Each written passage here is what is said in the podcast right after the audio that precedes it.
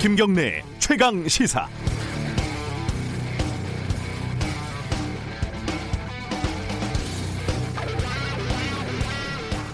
도둑질을 하다가 잡혀서 재판정에 선 피고인이 하나 있습니다. 판사가 재판을 하다가 이렇게 얘기를 합니다.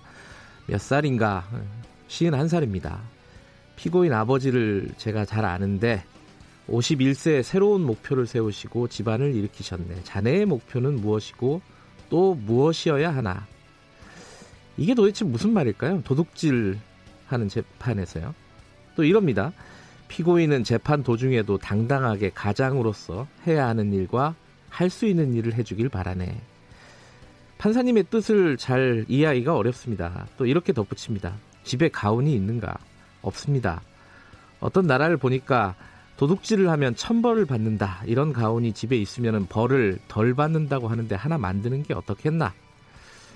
아, 피고인은 생각을 하다가 무릎을 탁 쳤습니다. 판사님의 깊은 뜻이 있는 거죠. 그리고 집, 곧장 집에 가운을 하나 만들어 붙이고 51살의 목표를 그럴듯하게 어, 만듭니다. 다음 공판에서 판사님에게 기쁜 마음으로 보고를 할 작정입니다. 제가 표현을 일부 바꾸긴 했지만 삼성 이재용 부회장 공판 과정에서 정준영 판사가 한 말과 꽤 비슷할 겁니다. 이재용 부회장이 오는 17일 4차 공판을 앞두고 삼성 준법감시위원회라는 가운을 하나 만들었습니다. 진보 성향의 전 대법관을 내세워서 그럴듯하게 진용을 갖췄고요. 숨길 필요가 있겠습니까? 집행유예를 받고 싶은 거죠. 담당 판사와 쿵짝이 잘 맞는 것 같은데 결과는 뭐 저도 잘 모르죠. 어, 준법 감시위원 중에 보니까요. 삼성전자 이인용 고문도 들어가 있더군요. 이인용 고문은 삼성의 편법 혹은 불법 혹은 위법 승계 과정에서 어, 삼성의 언론 정책을 총괄했던 인물입니다. 무던히도 삼성 일가를 위해서 굳은 일을 도맡았던 사람이죠.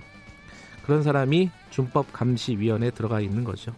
소가 웃을 일입니다. 1월 10일 금요일 김경래 최강 시사 시작합니다.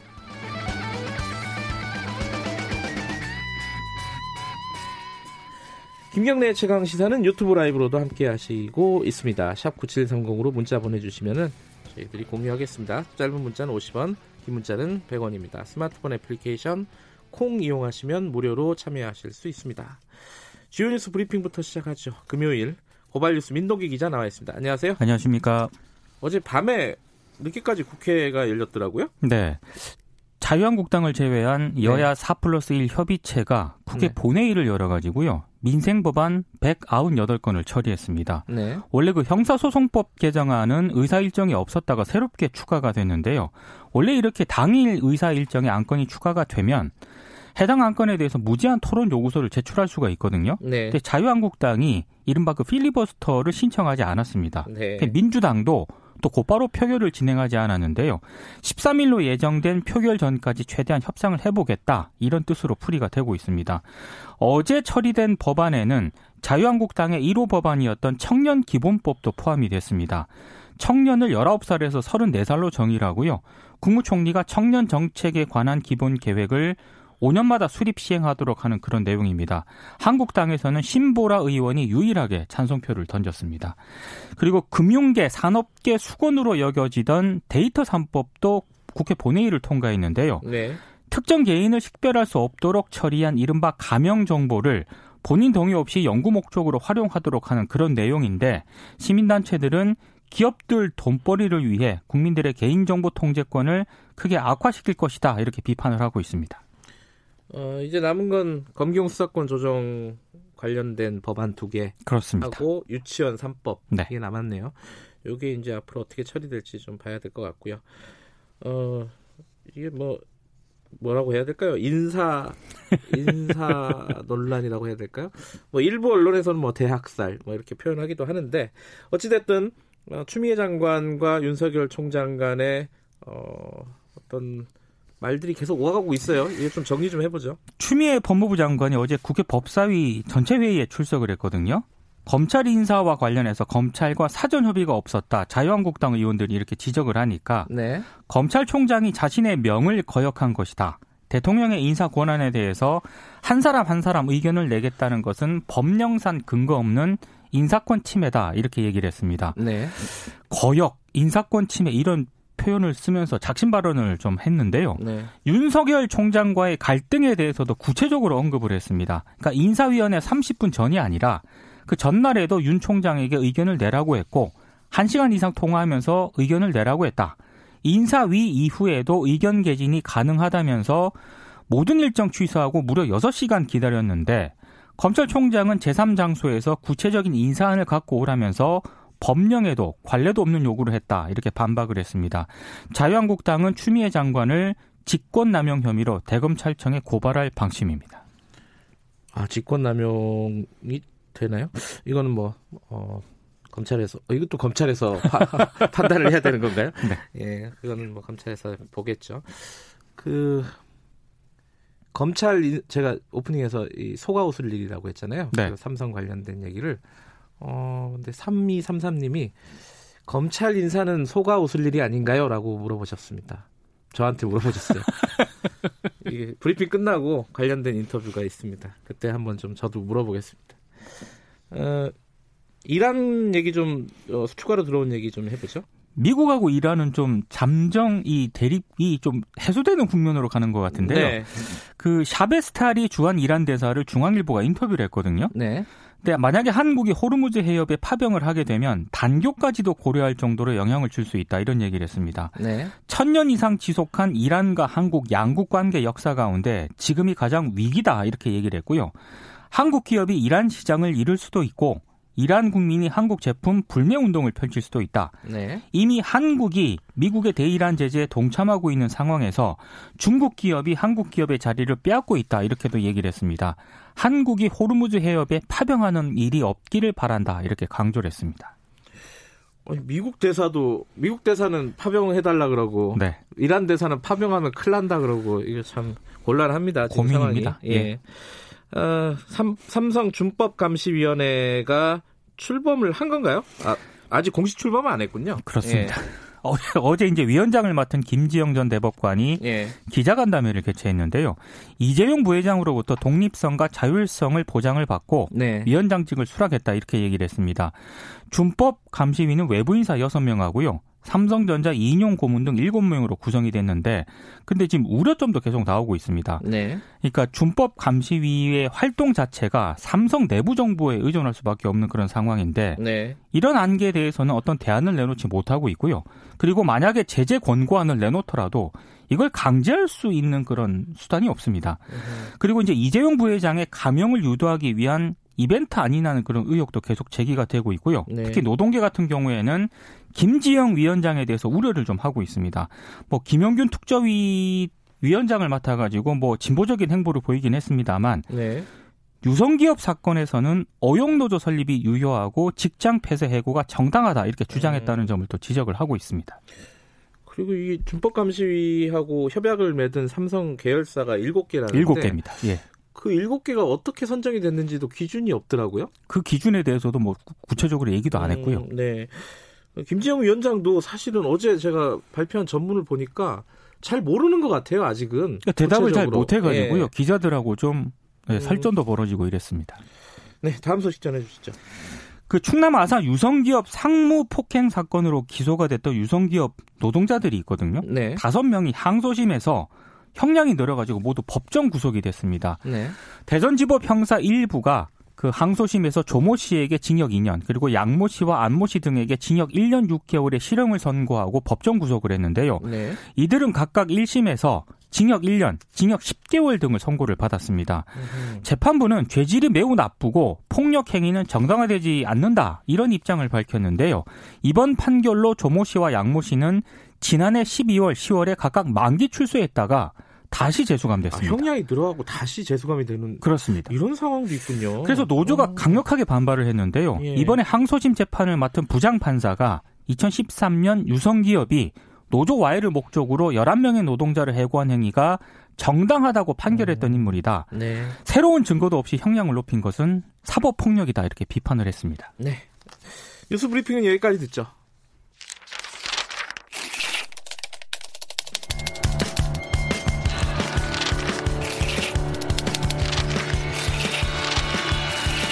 민동기의 저널리즘 M.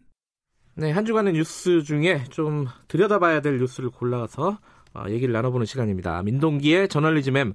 오늘은 어떤 주제를 갖고 오셨나요? 2017년 판문점에서 총상을 입으면서 귀순했던 북한군 오청성 씨 있지 않습니까? 아, 최근에 좀 논란이 되고 있는? 음주운전하다가 경찰에 적발이 됐고 네. 검찰의 기소의원으로 송치가 됐는데요.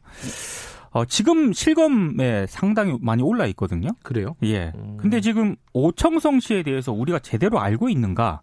좀 이런 의문이 좀 들었습니다. 음흠. 제대로 모르고 있다는 생각이 들었기 때문인데 여기에는 언론 책임이 좀 상당히 큰 것 같습니다. 그 뭐 모르시는 분들을 위해서 어, 오청성 씨 귀, 귀순할 때 상황을 좀 보죠. 뭐 그때 이국종 교수도 등장했었고요. 네. 네. 어, 대부분 아마 이국종 교수가 수술을 해서 기적적으로 살린 인물. 네. 그리고 자유를 위해서 판문점에서 목숨 걸고 총격을 받으면서까지 대한민국에 귀순한 북한군 이렇게 많이 알고 있을 건데요. 네. 근데 2018년 2월 즈음에 동아일보를 비롯한 일부 언론이 그 귀순 배경에 대해서 좀 보도를 한 게 있거든요. 음흠. 귀순 당시에 이제 군 동료와 술을 마시다가 운전하다가 사고를 냈고 처벌이 두려워서 우발적으로 기순을 했다. 이렇게 보도를 한 내용이 있습니다. 이 내용은 국정원 그리고 국회 정보위 등에서도 확인이 확인이 된 그런 내용입니다. 아하. 근데 문제는 이 내용이 예. 정말 극히 일부 언론을 제외하고는 제대로 보도가 안 됐습니다. 음흠. 그러니까 2011년에 귀순을 했고 이 아까 말씀하신 그런 내용들은 어, 몇 달이 지나고 나서 보도가 됐었군요. 2017년 11월 13일에 귀순을 했고요. 예. 어, 2018년 2월 즈음에 이제 귀순 배경 등에 대해서 보도가 되기 시작을 했는데 네. 아, 물론 이제 목숨 물건 탈출을 했기 때문에 네. 그 귀순 당시에는 언론 보도가 이쪽으로 갈 수밖에 그렇죠. 없다는 점은 이해를 네. 하는데요. 근데 귀순 배경 등이 알려지기 시작한 이후부터는 관련 보도를 하는 데 있어서도 좀 신중했어야 됐고 네. TV에 출연시키는 문제는 더더욱 신중했어야 된다는 게 제 생각인데 네. 언론이 그렇게 하지 않았다는 점입니다. 뭐 현빈을 외모가 현빈을 닮았다. 아 현빈 닮았어요? 저는 잘 모르겠습니다.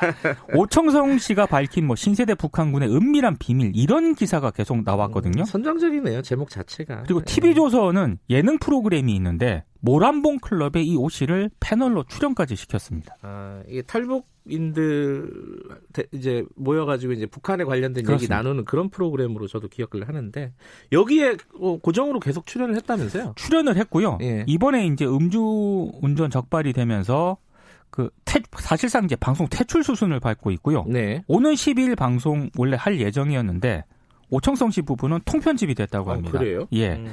근데 저는 이거 귀순 배경 이후 언론들이 알고 있었거든요. 음. 그럼에도 불구하고 보도를 계속했고 TV 예능 프로그램에 프로그램에도 출연시킨 게 언론인데 네. 그 언론이 아무런 책임이 없느냐 좀 그건 아닌 것 같습니다. 음. 특히 상당수 언론이 이 오청성 씨를 영웅 혹은 의인 만들기에 좀 보도에 초점을 맞췄고요. 목숨을 걸고 이제 남쪽으로 왔다. 뭐 그렇습니다. 이걸 부각을 했죠. 그리고 예. 북한 비판에도 오시를 또 적절하게 활용을 했거든요. 음흠. 그랬다가 문제가 불거지니까 또 이렇게 좀 버리는 상당히 좀 제가 봤을 때는 좀 나쁜 그런 선례를 좀 남긴 것 같습니다. 뭐 알면서도 그냥 좀 쉽게 말하면 뭉개고 출연을 시킨 거죠. 그렇습니다. 뭐 얼굴도 현빈 닮았다 그러면 전 잘 모르겠는데 얼굴 네. 못 봐가지고 어, 잘생겼다고 치고 네. 뭐, 뭐 그런 점을 이용을 해가지고 좀 방송에 이용을 했던 거죠, 그죠? 언론들도 나름 이용을 했는데요. 네. 근데 음주운전 이제 사고가 나지 않았습니까? 네. 그러니까 이건 또 굉장히 많이 보도를 합니다. 그렇죠. 네. 심지어 일부 언론은 귀순 후에 한국에서 오 씨가 외제차를 평소 타고 다녔다. 사고 당시에도 그 적발 당시에도 고급 외제차를 빌린 그 차를 음. 타고 다니다가 운전을 했다. 뭐 이런 보도가 있었거든요. 네. 근데 이거는 좀 제가 봤을 때 언론이 좀 너무 이중적인 것 같습니다. 그러니까 음. 그동안 적절하게 활용을 하다가 문제가 불거지니까 네. 그러니까 이제 얼굴이 완전 다른 얼굴을 하고 있다는 그런 얘기인데요. 네. 물론 북한에서 음주운전 사고를 낸 사람이라 하더라도 귀순할 자유는 있고요. 그럼요. 우리 음. 사회가 이런 사람을 또 포용할 수도 있는 그런 문제인데, 네. 근데 이 문제하고 귀순 이유를 언론이 정확하게 보도하는 문제는 다른 차원의 문제라고 저는 생각을 하거든요. 네. 그래서 좀 늦긴 했습니다만 오청성 씨 보도에서 과하거나 부족했던 부분은 없는지 그리고 TV 예능에까지 출연시킨 종편은 반성할 부분은 없는지 조금 냉정히 좀 되돌아봐야 될 그런 시점인 것 같습니다. 음, 오청성 씨 보도 관련해가지고 이런 이면이 있었군요. 잘 들었습니다. 고맙습니다. 저널리즘 M 고발뉴스 민동기 기자였습니다. 김경래 최강 시사 듣고 계신 지금 시각은 7시 40분입니다. 최강 시사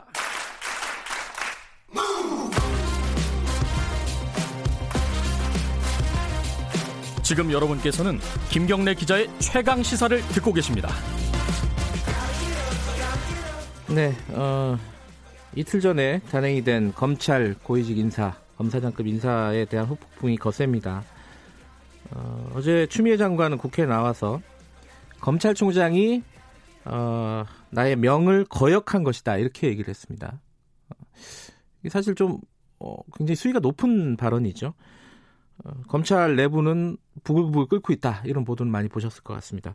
어떻게 평가를 해야 되는지 어, 요 부분들을 오늘은 이건태 변호사님 어, 검찰 출신이십니다. 연결해가지고 얘기 좀 나눠보겠습니다. 안녕하세요. 안녕하십니까 이건태입니다. 네, 제가 어제 이건태 변호사께서 뉴스공장에 출연해서 인터뷰하신 내용을 좀 읽어봤어요. 읽어봤, 아, 예. 예. 읽어봤는데 예. 어, 그렇게 얘기를 하셨습니다. 이게 어, 숫자 인, 인사 폭은 뭐 평상시와 비슷한데 예. 이게 내용적으로 보면 사실상 문책이다. 예. 그런데 추미애 장관은 어제 국회 나와가지고 이게 균형 있는 인사였다. 통상적인 예. 정기 인사였다. 이렇게 얘기를 했거든요. 이 말, 말씀 예. 좀 어떻게 봐야 될까요, 이거는? 그러니까 이제 인사 시점에 대해서는 네. 그, 그 검찰 검사장 간부들 인사는 네. 인사 수요가 있으면 하는 것이지 네. 뭐 딱히 정해진 날짜가 있지는 않습니다. 네네. 이번에 이제 검사장 자리가 여섯 자리가 비어 있었고 네. 또 조국 전 장관 사퇴한 이후에 장관 자리가 공석이어서 추 장관님 입장에서는 빨리 시급히 조주, 조식을 네. 수술일 필요가 있었습니다. 그래서 어 더구나 이제 또 조국 장, 전 장관에 대한 어 입시 비리 의혹 사모펀드 비리 의혹 수사가 정결돼 있기 때문에 네. 이 수사에 대한 평가가 필요했고 네. 또 최근에 공수처법이 통과되고 또 앞으로 어, 검찰 개혁에 박차를 가해야 될 시점에서 검찰 개혁에 대한 검사들의 의지와 태도 평가도 필요했거든요. 그래서 음. 인사 시기는 어, 인사 수요가 있어서 네. 한 적절한 인사라고 보여집니다. 네. 다만 이제 인사 내용 면에서 볼때 네. 어, 어, 다른 인사는 뭐 어, 일반적인 인사라고 보여지고 네. 그런데 이제 자기가 좀 특이하게 보여진 게 대검의 그 참모들 중에 네. 대검 차장 검사가 대전고검 검사장으로 네. 또 반부패 강력부장이 부산고검 차장 검사로 어, 형사부장이 서울고검 차장 검사로 네. 기조부장이 수원지검 차장 검사로 이렇게 난 부분은 이런 그 일반적인 그 인사 그 경로로 볼 때 좌천성 인사로 보여집니다. 음, 네. 그러니까 내용으로 보면 자천이다 이거죠. 예. 음. 근데 다만 이제 대검 인사 중에 공공수사부장이 제주지검 검사장으로 간 것은 예. 이것은 그 일반적인 인사이지 자천성으로 저는 보이지 음. 않습니다. 음. 예. 하나하나 좀 따져볼 필요가 있다 이런 말씀으로 들리네요. 예. 네. 근데 어제 사실은 이제 어 지금 어 논란이 되고 있는 부분은 어 추미애 장관이 그 얘기를 했습니다. 이 검찰총장이 명을 거역한 것이다. 이게 의견 청취 관련된 얘기지 않습니까? 예. 그러니까 의견을 들으려고 했는데 장관이 에, 검찰총장이 장관 말을 안 들었다. 뭐 이, 예. 이거예요. 근데 지금 야당 쪽에서는 어 추미애 장관이 직권 남용했다. 그리고 예. 검찰법 위반했다. 의견 청취를 안 하는 게 예. 위반했다. 양쪽 입장이 완전히 극단적이에요. 달라요. 어떻게 예. 보세요? 예. 이제 그게 절차상 문제가 있었는지 그 네. 부분은 좀 사실관계를 네. 점검할 필요가 있습니다. 네. 어, 우리 검찰청법 34조 1항을 보면 네. 어, 법무부 장관은 이제 검, 대통령에게 인사 제청을 할때 네. 총장의 의견을 듣도록 돼 있습니다. 네. 그럼 이제 총장의 의견을 들었느냐 이제 이게 문제인데 네. 어, 장관이 총장의 의견을 들어보라는 것이지 거기에 구속돼 있지는 않습니다. 음흠. 또 의견을 듣는 절차나 방법에도 제한이 없습니다. 네. 어, 그러니까 반드시 어, 장관이 인사안을 만들어 가지고 네. 총장한테 제안해서 어, 의견을 드려야 되는 근거도 없습니다. 음흠. 그래서 이제 가장 확실한 것은 검사 인사는 어디까지나 대통령의 권한이고 네. 장관이 재청권을 가지고 있는 겁니다. 근데 어, 추미애 장관이 그 국회에서 밝힌 바를 보면 인사 전날에도 그랬고 인사 네. 당일날에도 총장에게 의결을 달라고 요구를 했다는 것입니다. 네. 그렇다면 어, 그 구체적인 그 방법에 있어서 총장과 결의 차이가 있다 하더라도 어, 법무부 장관이 총장께 어, 의견을 개진할 기회를 줬고 네. 거듭 줬기 때문에 어, 총장 자, 어, 장관이 총장의 의견을 듣지 않았다. 어, 이렇게 보기는 어려울 것 같습니다. 네, 그것도 반대로 뒤집어 보면요. 어, 장관이 검찰총장한테 지시를 했는데 이제 그 추미애 장관 표현에 따르면 명을 거역한 거잖아요. 예. 그런데 이 부분은 예를 들어 이제 이낙연 총리 같은 경우에 어, 공직자의 자세로서 유감이다. 그래서 필요한 대응을 해라. 이런 식으로 예. 얘기를 했어요. 이게 얘기는 이게 이제 검찰총장에 대한 어떤 징계라든가 감찰이라든가 이런 게 필요하다는 그런 취지로 해석할 수도 있는 것 같은데 어떻게 보십니까? 어, 일단은 이제 아 장관이 총장에게 인사기원을 내달라고 요구를 했는데 네. 아 총장이 장관에게 그 인사기를 제출하지 않음으로써 그 요구에 불응하는 모양새가 되지 않습니까? 네. 근데 법무부 장관은 검찰 사무의 최고 감독자라고 어, 검찰청법에 규정이 돼 있고 예. 그래서 아무리 총장이라도 장관의 지시를 거부하는 것은 곤란한 것이죠. 네. 그래서 어 일단은 이 문제는 법무부 장관과 검찰총장의 위계 질서를 네. 명확하게 짚고 넘어가겠다 하는 것으로 일단 보입니다. 음. 아, 그래서 일단 어, 그 위계 질서 부분을 명확하게 짚고 넘어가는 것이 어느 정도 수준일지는 네. 어, 앞으로 좀 지켜봐야 될 것 같습니다. 음. 근데 이게 일베에서는요, 이게 이제 윤석열 총장에 대해서 어, 알아서 나가라. 이번 인사를 보면은 그런 네? 신호로도 읽을 수 있다. 이렇게 해석하는 쪽도 있더라고요. 예. 어, 변사님 보시기에는 어떻습니까? 그렇게까지 그 음. 보는 것은 음, 좀 무리인 것 같고요. 네. 어, 이제 그 대검의 간부들에 대해서 좌천성 인사가 진행이 됐지만 네.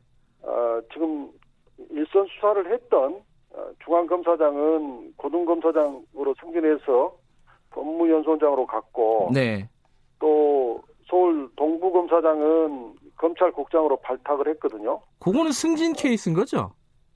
어 그렇죠. 이제 그 검찰국장으로 발탁한 것은 예. 그분 동급이지만 예. 검찰국장 자리가 워낙 중요하기 때문에 음. 굉장히 중요한 발탁이죠. 예, 예. 어, 그렇다면 어, 대검 간부들에 대해서 그간의 수사 지휘를 네. 인권적인 측면에서 네. 또 검찰 개혁적인 측면에서 미흡했다고 판단해서 그런 이제 어, 자천성 인사를 한 것 같은데 네. 이것은 앞으로 인권이나 그 검찰 개혁 측면에서 좀 더 열심히 하라는 어떤 경고성 메시지지 네. 아, 총장에게 나가라 이런 정도 욕으로는 보이지 않습니다. 음, 아, 그다 이 뭐 윤 총장이 뭐 사퇴를 하거나 이런 상황이 예상되지는 않은 모양이세요? 그 대, 변호사님 보시기에는?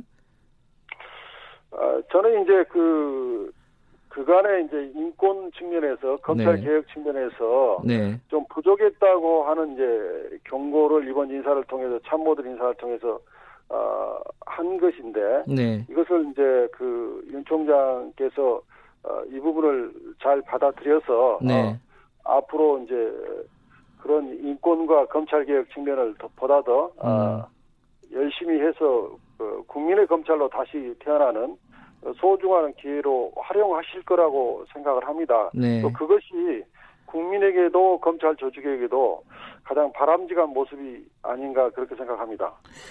예컨대 이제 뭐 하태훈 고려대 교수님 같은 경우에 예. 이번 인사가 좀 과했다. 이게 필요한 예. 부분도 있었지만은 그 폭이나 이런 부분들은 좀 과했다. 이제 검찰총장의 이제 참모들을 다 쳐낸 내용이 돼버렸으니까요. 결과적으로 네. 보면은 그 부분은 어떻게 보십니까? 평가를 하신다면? 어 이번에 이제 고등검사장 승진이 다섯 명, 예. 어, 검사장 승진이 다섯 명에서 열 명의 이제 승진이 있었는데요. 예. 검사장 자리 10명이 승진 수요가 발생을 하면 네. 어, 자연스럽게 연쇄 이동을 할 수가 할 수밖에 없습니다. 네. 그러면 그 대검의 참모들도 다 검사장들이니까 네. 어 그게 자천 인사든 승진 인사든 뭐 승진성 인사든 아니면 그냥 수평 이동인 간에 대검에서 빠져나올 수밖에 없는 상황으로 보여지거든요. 네. 그렇기 때문에 이 인사를 가지고 네. 뭐 윤 총장의 그 선발을 자르는 인사다. 음. 이렇게 보는 것은 음. 그 인사 폭이 그 승진 인사가 10명이나 발생했기 때문에 네. 어, 그렇게 보는 것은 합리적이지 않다고 생각합니다. 네. 어, 일부에서 나오는 우려는 이 지금 진행되고 있는 아, 좀 직접적으로 얘기하면 청와대 관련된 수사들이 있지 않습니까? 뭐 예. 하명 의혹 수사도 있고 유재수 예. 관련된 수사도 있고요. 예. 요 부분이 좀 차질이 빚어지지 않을까? 요건 어떻게 보십니까? 어, 지휘부가 바뀌었다고 해서 네. 어, 지금 일하는 검사들이 그대로 지금 수사를 하고 있고 네. 또 수사가 수사라고 하는 것은 증거와 법리로 하는 건데 네. 어, 지휘부가 바뀌었다고 해서 수사에 차질이 있고 음. 어, 그렇게 되지는 않을 겁니다. 그것은 어, 검찰이라고 하는 그 업무 특성 어, 그것을 어, 너무 그 가볍게 보는 것 같습니다. 네. 그 이제 앞으로 이제 차장 검사 인사도 있을 것이고 부장 검사 인사도 있을 것이고 그 다음에 이제 평검사 인사 인사가 있는 거잖아요. 예. 그러면 이제 차장 검사, 부장 검사 요 부분에서 지금 수사 라인을 바꿀 수도 있는 건가요? 어떻게 되는 건가요, 이거는? 그러니까 이제 어 검사장 급 그러니까 고검장급 검사장급에서 네. 10명이 승진이 됐고 그에 따라서 순차적으로 이제 인사가 아 그러면 차장들이 이제 검사장으로 승진했고 네. 그러면 또 그 후 후기수 차장들이 또 아, 또 중앙지검 아, 중앙지검에 있는 차장들이 이제 또 이동을 한다든지 네. 또 그러면 어, 지방에 있는 그 부장들이 또 서울로 올라오던 이렇게 이제 계속 전진 인사가 될 거란 말이죠. 네. 그렇게 되면 자연스럽게 그 어, 수, 지금 하고 있는 수사가 그것이 중요한 수사는 중요하지 않은 수사든 간에 네. 이동 수혜가 발생할 수밖에 없습니다. 예. 과거에도 과거에도 어, 중요 수사를 하는 중에도 인사 이동에서 어, 부장이 바뀐다든가 차장이 바뀐다든가 이런 일은 흔히 있었습니다. 네. 어, 그렇기 때문에 이제 어, 추 장관께서 어, 차장과 부장 인사를 이번에 어떻게 할지 네. 그것을 이제 지켜봐야 되는데요. 네. 기본적으로 어, 차장과 부장의 인사 이동 수요는 생긴 겁니다. 네. 그리고 지금 있는 어, 차장과 어, 부장도 동기들은 다 전진 인사가 돼가지고 한 발이라도 더 앞으로 나가는데 네. 그 자리에 계속 있으라 하면 그 본인들도 불만일 수도 있거든요. 네. 어, 그래서 이제 에, 중요 수사를 하고 있기 때문에 어, 그 수사팀은 계속 어, 부장과 차장을 거기 남길지 네. 아니면 원칙대로 그냥 움직일지 네. 어, 그건 좀 지켜봐야 될 것 같습니다. 아 원칙은 움직일 수 있다는 거고 그죠? 그렇죠. 왜냐하면 음. 동기들이 다 움직이면 네. 본인도 움직여야지 인사 자체로 하면 그 음. 본인한테 음. 그건 이익인 거거든요. 네. 동기들이 한 발씩 어, 나아가는데 본인은 그 자리에 서 있으면 네. 그건 본인은 인사팀에서 보면 좀 불이익인 측면이 있는 거죠. 예. 부장 검사가 바뀌면은 뭔가 수사 진행상 실무적인 차원에서 뭐, 뭔가 좀 문제가 생깁니까? 어떻게 보세요? 뭐 다 겪어보신 일이니까.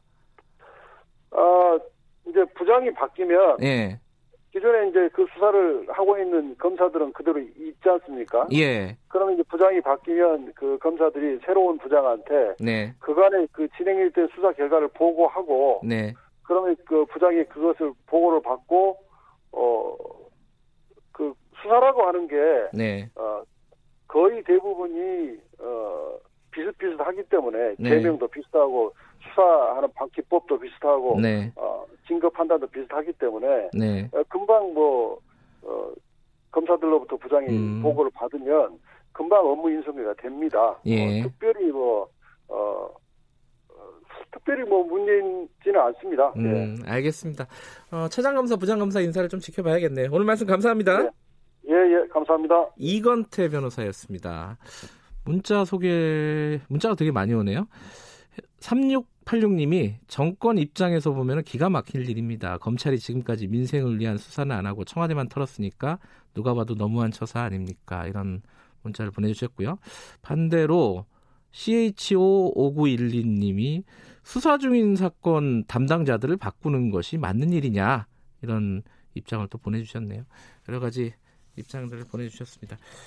뭐 앞으로 어떻게 진행상을 이 추가 인사가 어떻게 나는지도 좀 지켜봐야 될 것 같습니다.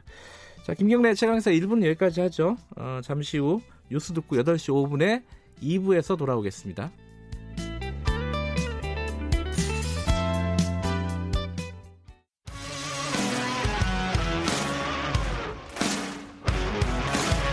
뉴스타파 기자 김경래 최강 시사.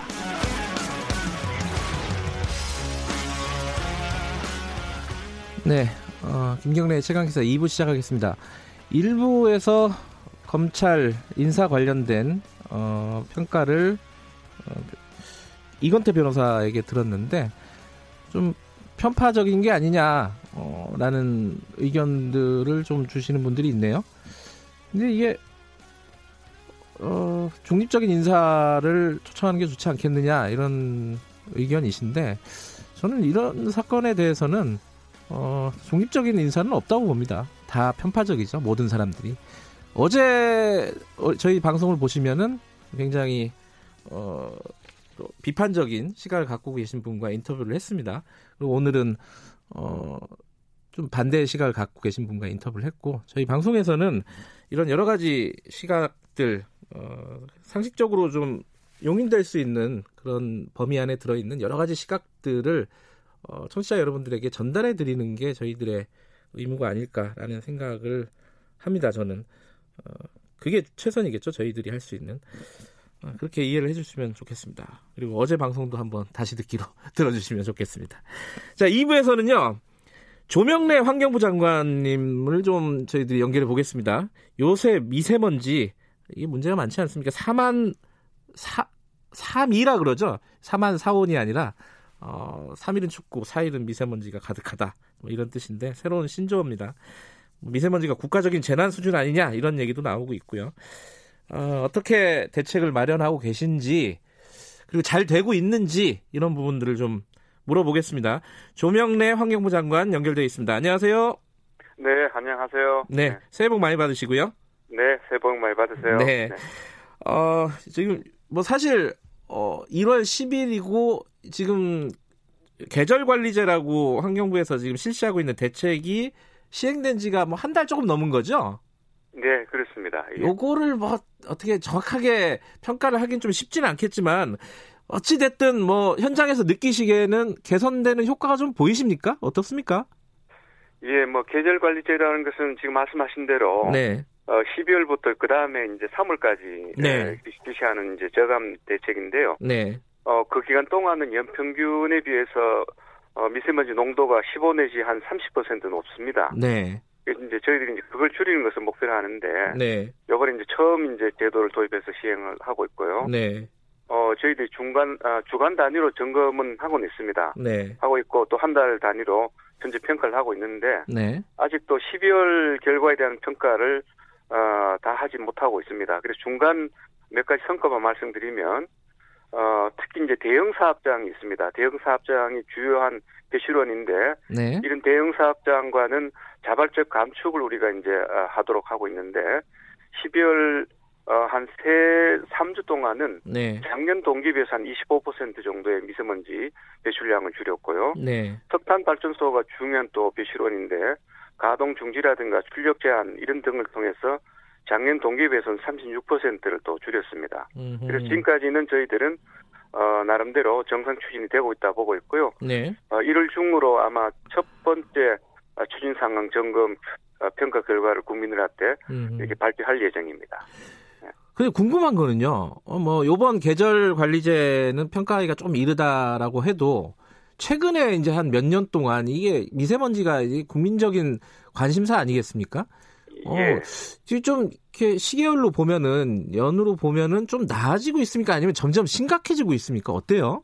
어, 평균 농도로 보면 나아지고 있고요. 예. 어, 나아지고 있고 어, 근제에 와서는 조금 병치되는 어, 현상도 있습니다만 네. 어, 평균 개념으로 나아지고 있고 배출량도 저희들이 계속 줄이고는 있습니다. 그런데 최근에 이제 국민들이 체감하는 것은 예. 특히 이제 아까 제가 말씀드렸던 계절제 기간 동안 12월부터 3월 사이에 음. 고농도 일수가 잦아진다는 데 문제가 있습니다. 네. 네. 네. 예전에는 어 이게 저기 황사라 그래가지고 이제 봄철에 많이 이제 힘들어했잖아요. 예, 예. 이게 겨울에 많은 요새 이게 미세먼지가 심각한 거는 어떤 이유입니까? 정확하게는? 어, 그 사실 고, 어, 미세먼지가 옛날에 더 심했었습니다. 더 아, 심했었고, 네. 예. 이른바 이제 PM1과 PM2.5가 있는데, 예. PM2.5는 대개 이제 2, 차 생성물에 의해서 만들어지는 어, 미세먼지인데요. 네. 예컨대 뭐 질소라든가 뭐 이런 것들이 공중으로 나가가지고 햇빛하고 이제 여러 가지 작용을 해서 네. 2차 생성물의 한 70%를 만드는데 그게 이제 미세먼지 2.5가 되는데 예. PM 2.5가 되는데 아, 그것을 측정하기 시작한 것은 2015년부터입니다. 네. 예, 그만큼 좀 생소한 건데, 예. 어쨌든 근자에 와서 미세먼지 농도가 강해지고 있는 것은 뭐 무엇보다도 일단은 배출량이 많다는 것이 주된 이유고요. 네.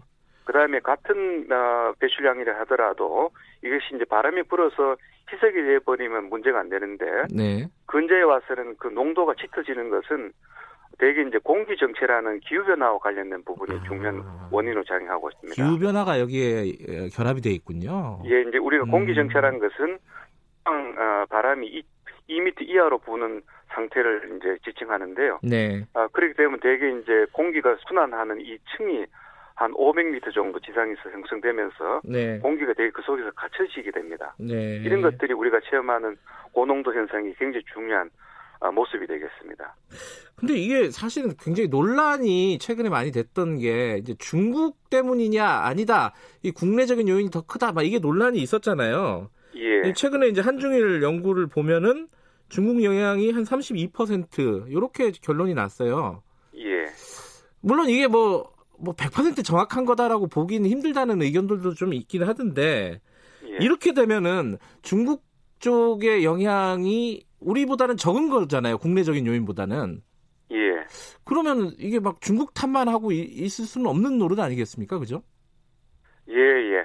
그 지금 말씀하신 그 자료는 이른바 예. 이제 한중일 일 보고서라고 하는데요. 예. 어, 동북아 장거리 어, 저 대기오일 물질에 관한 이제 그 연구 보고서에서 나온 연평균 개념입니다. 네. 어, 실제 우리나라에서 발생하는 미세먼지량을 그 보고서에서는 국내에서는 51%가 발생되고 네. 국내 국내 발생량이 그다음에 이제 49%가 해외에서 이제 들어온다고 아, 보고 있고요. 예. 어 32%가 이제 중국이고 나머지 17%는 뭐 몽골이라든가 북한이라든가 이런 데서 음. 이제 들어오는 것으로 되어 네. 있습니다. 예. 그래서 우리가 51% 100%를 줄여도 예. 49% 해외에서 들어오는 건 계속 이제 들어오는 것이죠. 아하. 그런데 이제 해외에서 들어오는 거는 뭐 다른 나라에서 만들어진 것이기 때문에 그 나라 정책을 통해서 줄여야 하는 부분이 많고요. 예. 그다음에 또 이제 기후 변화 같은 그런 요인이 있기 때문에 일단은 우리가 줄일 수 있는 우리 것을 먼저 줄이고 예. 해외 어떤 그런 여러 가지 협력을 통해서 네. 그 나라와 정책 공조를 통해서 줄여가는 이런 이중적 접근을 해야 줄일 수 있다고 보고 있습니다. 특히 이제 중국하고는 사실은 이게 우리 탓이다 아니다, 뭐네 탓이다 아니다, 막 이런 논란들이 계속 있어왔잖아요. 그래가지고 예. 이게 협력 관계가 이거 같이 공동으로 하면 줄여보자 이런 협력 관계가 잘 안 됐던 것 같은데 요거 최근에 어떻습니까? 좀 잘 이루어지고 있습니까? 예, 뭐 저 환경부 입장에서는 네. 어, 그 협력이 잘 안 되고 있다고 보지 않습니다. 우리 국민들이 음. 이제 우리가 자세하게 정책을 소개하지 못해서 그런데 네. 어, 중국 정부와는 정말 긴밀할 정도로 어허. 여러 협력을 잘하고 있고요. 어, 중국도 미세먼지가 상당히 많기 때문에 네. 어, 우리보다는 훨씬 더 강도 높은 지금 저감 정책을 펴고 있고 네. 계절제도 실시하고 있습니다. 네. 그래서 이제 중국과 우리나라의 미세먼지 어떤 저감은 각 나라에서 하고 있는 미세먼지 정책을 어떻게 공조화하느냐 네. 이게 이제 관건이기 때문에 이와 관련된 여러 가지 협력 사업을 지금 하고 있습니다. 음흠. 이를테면 뭐 한중일 저 한중 장관 회의 같은 것을 지금 정리하고 있고요. 네. 그다음에 특히 그 정례 회의의 첫 번째 회의로서 지난 11월 4일 날에는 어, 한중일 저 한중 간의 대기 그 환경 개선을 위한 여러 가지 사업을 하고 있는데 그걸 다 묶어 가지고 통칭 청청 계획이라고 저희들이 부르고 있습니다. 아하, 예. 아, 청청 계획이라고 부르고 있는데 그 중에서도 예. 3개 부분 6개 사업에 대해서 어 지난해 2월에 어, MOU를 맺고 지난해 11월에는 음. 이행을 위한 또 어, 이행 저 MOU를 맺었고요. 네. 그리고 실제 이제 그 어, MOU의 일환으로 어, 지난해 11월 어, 그 20일부터는 양국 간 대기질 예보 정보를 실시간으로 공유하고 있고 네. 어, 작년 그 12월 말부터는 어, 예보 정보 공유 시스템을 실제 구축해서 어, 현재 우리나라 국내 예보 활용을 하고 있습니다. 네. 그리고 이제 중국에서 실시하고 있는 계절제와 우리나라 계절제의 정책 정보를 고려하기, 교류하기 위해서 베이징에 한중 환경 협력 센터를 우리가 만들어 놨는데요. 그 센터를 플랫폼을 해서 실시간으로 여러 가지 정보들을 공유하고 있고 또 여러 성과를 평가하기 위한 어그 어, 심포지움도 지금 3월에 하도록 되어 있습니다. 알겠습니다. 네. 중국하고 협, 협력이 우리가 이게 여론에서 느끼는 것보다는 굉장히 잘 되고 있다. 일단 환경부 차원에서는 그렇게 보고 계시는 거네요. 그렇죠? 예, 저희들은 예. 열심히 하고 있습니다. 예. 근데 지금 어, 아까 계절 관리제 잠깐 얘기를 했는데요. 거기에 그 관련된 미세먼지 특별법 개정안이 국회에 계류되고 계류 중이라면서요? 예, 그렇습니다. 예. 이게 지금도 지금 시행되고 있는데 개정안에는 뭐가 더 추가되는 거예요? 어, 계절 관리제는 어, 한 28가지의 어, 대책들이 동시에 이제 시행되는 그런 내용으로 예. 되어 있는데요. 지금 말씀하신 어, 그 미세먼지 특별법에서 어, 이를테면 주요한 대시론인 경유 그 버스 혹은 예. 뭐타 이를테면 5등급 이제 경유 노후 경유차라고 예. 부르고 있는데요. 예. 어, 이런 차를 단속하기 위해서는 그 법에 근거가 있어야 되는데 어, 그 부분이 아직도 개정이 다 안 돼 있습니다. 근데 현재 지금 상임위는 통과돼 있고 예. 어저께 이제 법사위에서 저희들은 통과되기를 기다렸었는데 아하. 여러 가지 어떤 사정 때문에 어, 아마 1월 말에 어, 그게 통과가 될 것 같으면 본래부터 1월 달까지는 우리가 계도를 하고 2월 달에 네. 실시하기로 이렇게 약속을 했었습니다. 음. 그래서 아마 예정대로 어 1월에 이제 법이 개정되면 통과되면 3, 어, 이 3월에는, 이 3월에는 이제 본격적으로 시행이 가능할 것 같습니다. 아니, 지금도 그 노후 경유차 같은 경우에, 어, 뭐, 저 과태료 같은 거 매기기도 하잖아요. 그랑 다른 건가요? 예, 지금 저 서울시 같은 경우에는, 어, 관리를 하고는 있습니다만, 예. 그것은 미세먼지 특별법에 한 어, 관리가 아니고 예. 어 지속 가능한 뭐 물류 개선에 관한 법인가 아. 어쨌든 별도의 법에 서 관리를 아. 하고 있기 때문에 예. 전국적으로 해결적으로 관리하기 위해서는 음, 음. 어, 하나의 법이 에 의한 네. 어, 관리가 돼야 되겠죠. 네. 그게 이제 국회에서 뭐 쟁점이 있어가지고 미뤄지는 건 아니죠? 예, 그렇지는 않습니다. 예. 어, 국회에서 상당히 합의가 높은데 음. 여러 가지 이제 법을 통과시킬 때 뭐 나름대로 국회에서 정치적인 어떤 예. 우선순위라든가 이런 예. 것 때문에 그렇습니다. 그리고 관련된 얘기 하나만 더 여쭤보면 국가 미세 정보 미세먼지 정보센터라는 걸 만들었다고 들었습니다. 작년에. 예. 이거는 어떤 거고 어 그게 만들어져서 어떤 효과가 있는 거예요? 예, 지금 우리 미세먼지 관련 정책 중요한 부분이 어, 미세먼지에 관한 예. 데이터를 제대로 구축하는 것인데요. 어, 아직도 우리 많은 부분에서 미세먼지 배출원에 대한 정확한 파악이 안 된 부분이 있습니다. 네. 이제 그 배출원이 어디에 있고 얼만큼 배출이 되고 이런 것을 우리가 정확하게 알게 되면 그만큼 줄일 수 있는 부분이 많이 되겠죠. 예. 이런 것을 하기 위해서 만든 어, 기관이 바로 국가 미세먼지 정보센터가 되겠습니다. 예. 그게 만들어지면 어 이게 정보를 구축을 해서 앞으로 어떻게 할 것인지 뭐 그런 것들 계획을 설립하고 이런 곳인가요, 여기가? 예, 뭐 지금 여러 가지 계획 수립하는 것은 뭐 음. 정부 내에서 하고 있고 이미 많은 법 법에 기초해 가지고 네.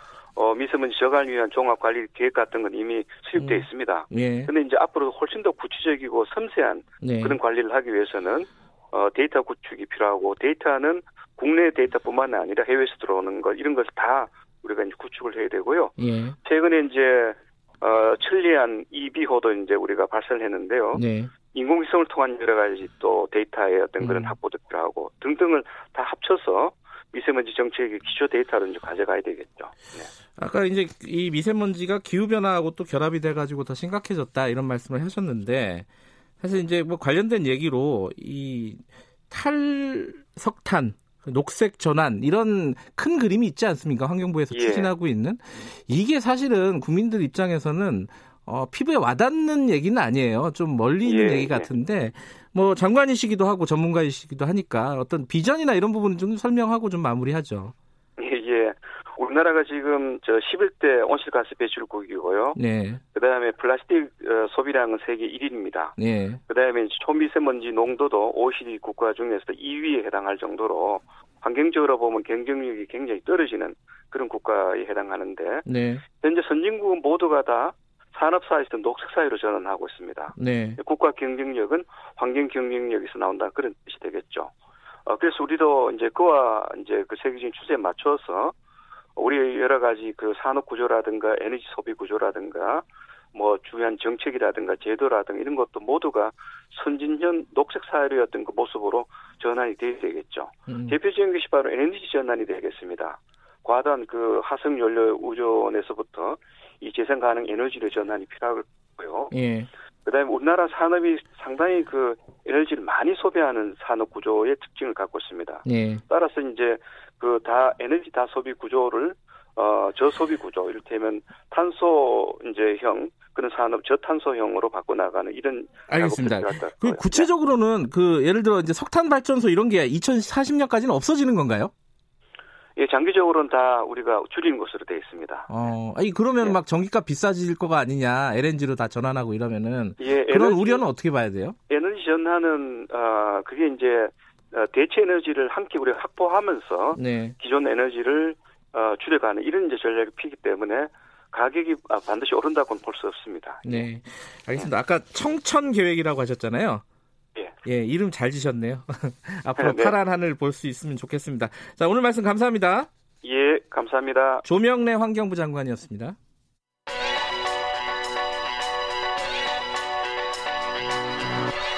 최강 시사 윤태곤의 눈. 네, 윤태곤의 눈 의제와 전략그룹 더모아의 윤태곤 정치분석실장 나와 계십니다. 안녕하세요. 네, 안녕하세요. 오늘은 보수 쪽 얘기를 좀 해보겠습니다. 예. 통추위, 통합추진위원회죠? 예, 그렇죠. 출범했습니다. 이게 좀 애매한 게요. 뭐가 애매해요 또? 출범을 한 거냐? 아. 출범을 한다고 발표한 거냐? 아. 약간 다르죠. 뭐예요, 근데 정확하게는? 그니까요. 저는 출범한다고 발표한 것 같은데 아, 어제 오. 그니까 음 중도 보수 대통합을 위한 정당 시민단체 대표자 연석 회의가 프레센터에서 회의를 열어서 통추위 구성에 합의를 하고 네. 박형준 어, 플랫폼 자유와 공화 공동위원장을 위원장으로 추대했다. 그리고 네. 박 위원장은 국회에서 기자회견도 하고 앞으로 대강을 밝혔다. 네. 그러면 이게 정확히 말하면 출범한 건 아니고요. 출범하겠다고 밝힌 거죠. 어, 네. 이게 약간 뉘앙스가 다르네요, 그죠? 그렇죠. 물론 이렇게까지 했는데 출범을 안 하기 하겠습니까만은 뭐 좀 이 정치라는 게 좀 명확한 게 필요해가지고 제가 좀 나눠서 이야기를 해봤습니다. 네. 그럼 어찌 됐든 출범한다고 밝힌 것 자체가 일정 정도 합의가 됐다는 거 아니에요? 아, 그럼요. 예. 이게 정치권에서 하는 말이 공감대를 형성했다 이런 말이 많이 그 듣죠. 백날 예. 그 이야기 하는 거하고 예. 합의하는 거하고는 차이가 있으니까 이것도 음. 이제 진일보한 의미가 있는 거죠. 더군다나 이 안 될 것 같은 상황이었는데 새 보수당하고 새로운 보수당하고 한국당하고 결국은 합의를 했어요. 그렇죠. 그게 네. 앞에서 이제 뭐 이 연석 회의에서 이 합의가 나왔다고 말씀드렸는데 네. 이 정치권하고 시민단체가 이렇게 참여하는 연석 회의가 과거에 많았죠. 그리고 음. 과거에는 좀 주로 범진보 진영. 지금 맞아요. 여당이 야당일 때 많았지 않습니까? 네, 뭐 네. 무슨 뭐 몇십 개 시민 사회 단체와 뭐 정당이 뭐 민주당이 뭐 정의당이 예. 참여한 뭐뭐 뭐, 통합을 뭐, 촉구한다 뭐, 뭐 이런, 이런 거 많은데 네. 지금 이제 민주당이 현재 모습을 갖출 때 예. 그러니까 이게 19대 총선 전에 원내 민주당하고 원외 혁신과 통합 쉽게 말하면 원외 혁신과 통합은 친노 진영이었어요. 네. 문재인 대통령이 당시에 거기 대표였는데 그 합칠 때도 그랬습니다. 그때도 막 단체 이름들은 여러 개 있었어요. 하지만 핵심은 민주당하고 그 혁신과 통합이었거든요. 음. 지금도 이제 마찬가지겠죠. 한국당하고 음. 세보수당. 음. 근데 이제 자 여기에 대해서 이 연석 회의에 안영환 사무총장이 어저께 이렇게 말했습니다. 한국당 이양수 의원이 왔는데 당 대표로 로부터 정권을 위임받고 동의했다. 네. 새보수당은 정병국 의원이 오셔서 이 발표에 동의했다.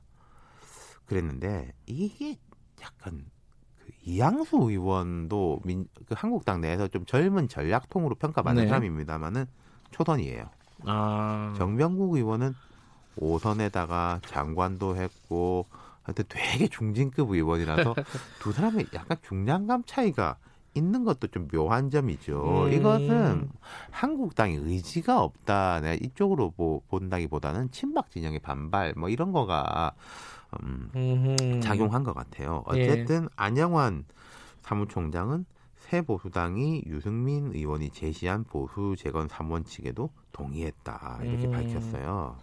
이 부분에 대해서는 그 새 보수당 쪽에서는 얘기가 살짝 좀 다르더라고요. 아니 이게 다른 게 아니라 이게 왜 자기 입으로 약속 안 하냐 이거예요. 자, 아. 보십시오. 안영환 사무총장이 아니 이양수 의원이 와가지고 뭐뭐라고 하더라. 음. 그리고 새누리당 아니 새보 저 뭐야 한국당도 동의했다 이렇게 말했지 않습니까? 아. 왜 한 달이 건너서 이야기하는 거죠? 아 본인이 직접 얘기하면 될 그렇죠. 것을. 그러니까 하태경 아. 새누리당 책임 대표가 어제 그랬습니다. 아니 우리는 이 뭐 3원칙, 6원칙, 이 6원칙이라는 게 뭐 혁신적 정당 이런 등등이 있는데 좋은 말들이더라고요. 네. 우리 다 동의한다. 우리 당은 동의했다. 음. 그러니까 정병국 의원 보낸 거 아니겠습니까? 네. 정진이니까. 네. 다만 황 대표가 우리 삼원칙에 대해서 뭐 탄핵의 강을 건넌다, 뭐 새 집을 짓는다, 뭐 이거 있지 않습니까? 혁신 네. 보수가 돼야 네. 된다. 명확하고 공개적인 동의가 있어야지 통추의 역할과 구성에 대해 대화할 수 있다. 이렇게 음. 말했어요. 자, 출범하겠다라고 발표했지만은 진짜 출범하려면 역할과 구성이 이게 나와야 되는 거 아니겠습니까? 그거 음. 하려면은 황교안 대표가 자기 입으로 한다. 라고 말해라 라는 음. 거죠. 그러니까 그 직전에 보면 뭐 친박계에서 반발해가지고 뭐 황 대표가 말하고 싶었는데 말 못했다 이런 게 있었지 않습니까? 그렇게 할 수 있을 것 같아요. 어, 제가 보면요. 예. 사실 말로의 약속이라는 것도 뭘 담보하기는 어려워요. 근데 새 보수당 입장에서는 그 말이라도 받아놓겠다라는 음, 건데. 네. 제가 황교안 대표 입장에서 이 말을 안 해주고 싶다고 생각은 안 해요. 뭐 말을 해주는 게 뭐가 어렵습니까? 아니 그리고 황교안 대표 입장에서도 탄핵강 건너야 된다. 자기도 그렇게 생각하는 거예요. 이게 탄핵이 잘했냐 잘못했냐 가지고 싸워가지고 이게 될 일이냐. 그새 음. 집을 짓겠다. 물론 거기도 주도권을 어떻게 하느냐는 다른 이야기이지만은 새 집으로 가야 된다. 네. 아니 그리고 혁신 보수한다. 그 나쁜 말입니까? 그거는 뭐 무조건 좋은 말이죠. 그렇죠. 그러니까 지금 한국당 내에서 보면은 좀 강성 친박에 대한 견제가 높아지고 있는 것도 사실이에요. 네. 초선 의원들도 그렇고 원조 친박이라고 불리는 윤상현 의원조차 그런 쪽에 대해서 강하게 비판을 네. 하고 있으니까. 근데 이게 명시적으로 어떻게 말할 것이냐, 뭐 기자회견을 한다는 거냐, 아니면은 뭐 기자가 물어봤을 때 네. 저도 동의합니다. 이러면 되는 거냐 이런 걸 가지고 미세한 줄다리긴 있겠지만 저는 이게 그렇게 어려울까 싶어요. 네. 이게 일정이 어떻게 되는 겁니까 그러면은? 자, 그 박형준 위원장 예. 추대됐는데 이렇게 말했습니다. 물리적으로 일정상 아마 2월 10일 전후에는 새로운 통합 정치의 모습이 거의 확정될 것이다 이렇게 말했는데 음. 이것도 제가 좀 번역을 해드릴게요. 2월 그러니까 10일 날 완전 통합 신당으로 해서 딱 꾸려진다 이 예. 이야기는 아닌 것 같아요. 그러면은 뭐라 뭐냐면은 모델이 확정된다. 아. 우리가 이러이러하게 가자. 뭐새 당은 뭐 지도 체제는 이렇게 하고 이런 형식으로 하고 뭐 이렇게 하는 그 모델은 한 2월 10일까지는 확정되는 게 목표다. 그 음, 이야기이겠죠. 대략의 그림 정도가 나온다 그렇죠. 이런 네. 거네요.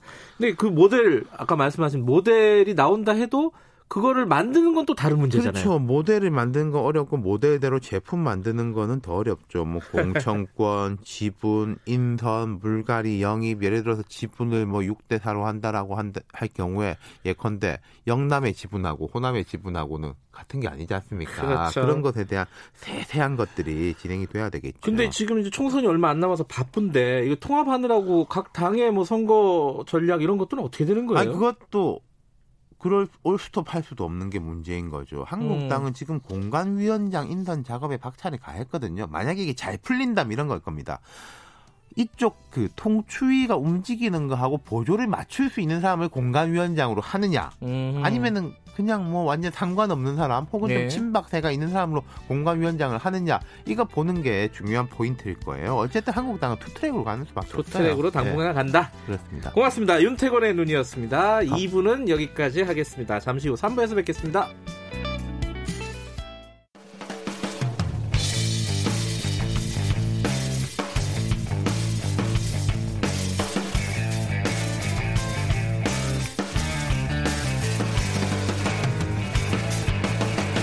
김경래의 최강 시사.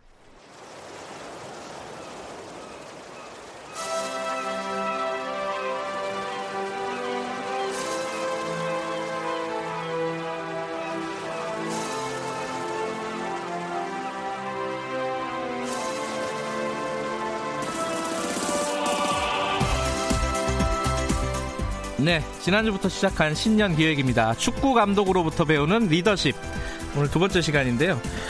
어, 한준희 축구 해설위원과 함께 오늘 무슨 감 누구 어떤 감독 얘기를 할지 얘기 나눠보겠습니다. 스튜디오에 모셨습니다. 안녕하세요. 네, 안녕하세요. 어, 지난주에 우리가 조세 무리뉴 감독. 네. 아, 이 발음이 어렵습니다. 여기, 근데 얘기를 하다 보니까 약간 이건 무리다. 어, 이게 반면 교사 리더십으로 어, 물론 훌륭한 감독이긴 한데 여러 가지 좀 괴팍한 어떤 인터뷰와 어떤 네. 어, 행동들 이런 부분들은 조금 우리가 좀 어, 타산지석으로 삼아야 되지 그렇죠. 않을까. 이 예. 유능한 리더다 리더라면은 예. 적어도 자신이 이끄는 조직체에 화합을 이끌어야 되잖아요. 그렇죠. 그런데 무리뉴 감독의 최근 행보를 보면 음. 레알 마드리드에서도 분란, 음. 첼시에서도 분란, 네. 맨체스터 유나이티드에서도 분란. 이제 토트넘에서는 그러지 않기를 아주 마음 깊은 곳으로부터 바랍니다만 그럼에도 불구하고 무리뉴 감독이 이제 조직체의 어떤 내분에 있어서 자신이 한 원인의 축이 되거든요. 이제 네. 그런 측면에서는 반면교사를 오히려 좀 삼아야 음. 되지 않나. 네. 오늘은 히딩크 감독입니다. 저번 주에 네. 예고를 했습니다. 그렇습니다. 이거는 뭐 청취자 여러분들도 당연히 들어가야 될 감독이라고 생각을 할 것 같은데 그게 궁금해요. 히딩크 감독 요새 뭐 하세요? 히딩크 감독이 한 3개월 전에 네. 중국 올림픽 대표팀 감독직으로부터 경질당했죠. 아 그래요? 네. 성적이 안 좋았어요? 그 성적이 아주 안 좋았다고 말할 수는 없는데 그렇다고 아주 빼어났던 건 아닙니다. 음흠. 어떤 무승부 횟수나 패전 횟수가 좀 있긴 했는데 근데 네. 패전했던 팀들이 사실은 객관적으로 중국보다 좀 강팀들이 많았었고요. 음. 그런데 이제 결정적으로 요게 하나 있습니다. 박항서 감독이 이끈 베트남 올림픽 대표팀에게 패했어요. 평가전에서. 아, 그랬구나. 네, 히딩크 감독과 박항서 감독은 또이 굉장한 또 같은 팀 아니었습니까, 원래? 그렇죠. 네, 그런데 에, 요 경기 패배 이후에 사실 경질이 돼서 어떻게 보면 박항서 감독이 히딩크 감독 경질에 좀 결정적인 역할을 했을 수도 있습니다. 네. 재밌네요, 이거. 자, 어찌됐든, 어, 히딩크 감독은 우리나라 축구 역사에서 어, 가장 큰 이정표를 세우는 감독이 아닐까 싶어요. 그렇죠. 어, 작년에 이제 정종용 감독의 20세 이하 월드컵 준우승의 쾌거가 있기는 하지만 네.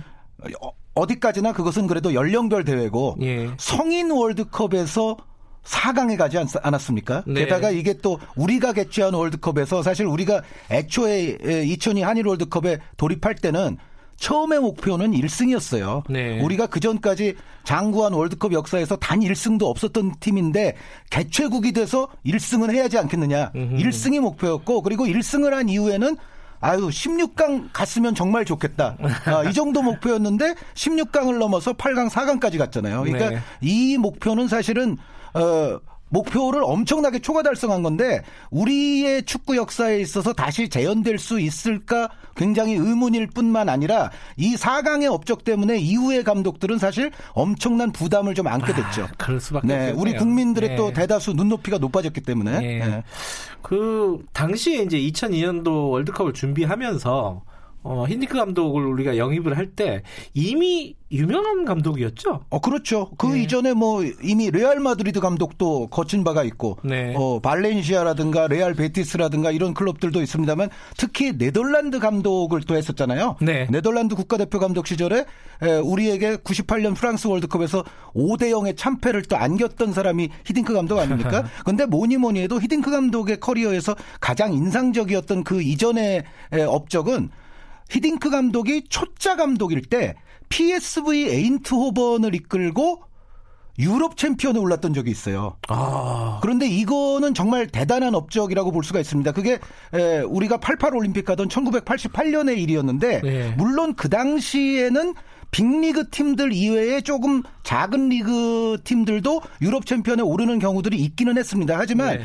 PSV 에인트호번이 유럽 챔피언이 됐다? 그거는 아무리 88년 기준이라 하더라도 대단한 업적임에 틀림이 없었는데 이 히딩크 감독의 그 당시 에인트호번이 우승한 또 이 내용을 보면 굉장히 재밌습니다. 뭐냐면 8강, 4강 결승까지 다섯 경기를 했는데요. 네. 8강전이 이제 홈앤드 어웨이에서 두 경기, 4강도 마찬가지로 두 경기, 결승은 이제 단판 이래서 다섯 경기를 하는데 한 판도 이기지 못하고 우승했습니다. 어, 그게 어떻게 가능해요? 어, 가능 안 할 것 같죠? 아니, 그럼 불가능한 거 아니에요? 아, 가능합니다. 왜 그러냐면 네. 이 홈앤드 어웨이 경기를 할 때는 원정에서 넣은 골에 대해서는 가중치를 부여합니다. 아. 네, 원정골 가중치 원칙이라는 게 있어요. 그래서 예를 들어 우리 홈에서 0대 0으로 비기고 상대 홈에 가서 1대 1로 비기면 우리가 이긴 거예요. 아하. 어, 우리가 상대 홈에서 한 골을 넣었기 때문에 원정 예, 가서. 예, 예. 네, 근데 그 방식으로 8강도 통과하고 4강도 통과하고 결승에서는 어떻게 되느냐? 무승부된 다음에 승부차기로 우승했어요. 그러니까 다섯 경기를 연속 무승부를 하고 에인트호번이 유럽 챔피언이 되는데 요 과정을 보면 저는 히딩크 감독의 색깔이 다 나왔다고 생각해요. 요때가 히딩크 감독 감독 초짜 시절인데 그럼에도 불구하고 히딩크 감독의 모든 색깔이 거의 다 나왔습니다. 뭐냐면 승부에 매우 강하다. 아, 어떻게 하든지 이긴다? 아, 그렇죠. 그리고 네. 상대가 강팀이라도 어, 히딩크 감독이 이때 올라오는 과정에서 레알 마드리드도 거꾸로 트리고 올라갔거든요. 그런데 음. 그런 걸 보면 상대가 강팀이라도 그 팀에 대한 분석을 철저히 해서 그 팀의 장점과 단점을 찾아내고 또 우리의 강점과 약점을 찾아내서 결국은 상대의 단점을 음. 극대화시키고 우리의 단점은 최소화시키는 방향으로 승부를 짜낸다. 아, 그러니까 승부를, 짜낸다. 네, 승부를 짜내는데 매우 도통한 어, 감독이 어. 히딩크 감독이라고 볼 수 있는데 그거 그것이 감독 초짜일 때부터 이미 드러났다는 거죠. 야 네. 그래요. 아 저번에 이제 저번 시간에 무리뉴 감독 얘기할 때 선수로서는 큰 별 볼 일이 없었다 이렇게 얘기했는데 히딩크 감독은 어땠습니까? 히딩크 감독은 무리뉴 감독과 선수 경력을 비교하면 히딩크 감독이 약간 기분 나빠하실지도 몰라요. 그러니까 히딩크 감독도 선수로서는 대단치 않았던 건 마찬가지인데 아, 그럼에도 불구하고 히딩크 감독은 네덜란드 리그이기는 했지만 네덜란드 리그에서 그래도 어, 느 정도 긴 세월 동안 아. 꾸준히 선수 생활을 했거든요. 물론 예. 이제 스타였다거나 뭐 국가대표에 들어갔다거나 이런 건 음. 전혀 아닙니다. 그러니까 음. 슈퍼스타 레벨과는 거리가 멀었다. 이렇게 봐야죠. 근데 선수 잘하는 거, 그러니까 경기를 실제로 잘하는 것과 감독을 잘하는 거는 다른가 봐요. 그게 좀 많이 다르죠. 네. 왜 그럴까요? 어차피 볼 차는 거야 같은 거 아닌가라는 생각도 드는데. 물론 이제 선수의 선수 시절에 아주 잘하는 선수들은 자신만의 어떤 정말 볼 잘 차는 노하우가 있겠죠. 예, 예. 그래서 그런 것만 어떻게 보면 사람 어, 제자들에게 잘 전수해 줘도 좋은 지도를 할 수도 있을 것 같은데 네. 의외로 이게 잘 안 되는 이유는 나중에 이제 메시 선수가 지도자가 될지는 모르겠습니다만 만약에 됐다 치면 메시가 얘들아 드리블은 이렇게 하는 거야. 이렇게 하면 되잖아. 나처럼 해봐. 아. 이걸 못해? 이렇게 아. 얘기하기 시작하면 선수들은 그걸 우리는 그걸 어떻게 합니까? 뭐 이렇게 되는 거죠. 일종의 꼰대가 돼버리는 네, 상황이 그러니까 돼버리는군요. 아주 슈퍼스타 출신 감독들 중에 실패하는 사람들을 보면 약간 공통적으로 야 이렇게 쉬운 걸 왜 못하니 음. 그런 게 약간 있어요. 그런데 예. 사실은 지도자는 이 특히 이제 축구 감독 같은 경우에는 어떤 어 리더의 어떤 본분 중에 저는 선생님의 역할도 굉장히 중요하다고 생각하거든요. 그 어떤 뜻이에요? 그러니까 좋은 선생님이 되려면 네. 예를 들어 마라도나 펠레, 메시 같은 선수가 야 이거 쉬운 거야 나처럼 하면 돼 이렇게 해서는 곤란하다는 거죠. 음흠. 학업이 좀 부족한 아이들의 성적을 향상시키는 선생님들은 그 아이에게 적합한 지도법과 그 아이가 이해를 잘 할 수 있을 만한 네. 그러한 방식을 찾아내서 지도하는 거 아닙니까? 네. 그런데 슈퍼스타 출신 감독들에게서는 가끔 보면 그런 게 좀 부족한 감독들이 있다는 거예요. 하긴 기자도 보면은 기자 잘하는 사람이 있고 데스크 잘하는 사람이 있어요. 아, 그래요? 특종을 많이 한다고 데스크를 잘하는 것도 아니더라고요. 물론 둘 다 잘하는 사람도 많긴 하지만 그렇죠. 예. 네. 자 히딩크 감독 얘기로 다시 돌아왔어요. 자 우리를 월드컵 4강으로 올린 올린 거는 분명히 선수들도 잘했지만 감독의 리더십이 굉장히 중요했을 거 아닙니까? 네네.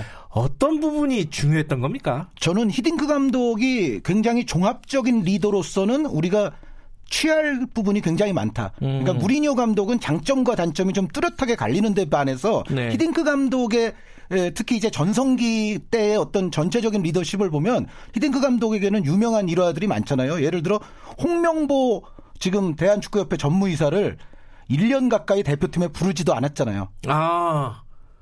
그... 어떻게 보면 이건 심리전을 펼친 거죠.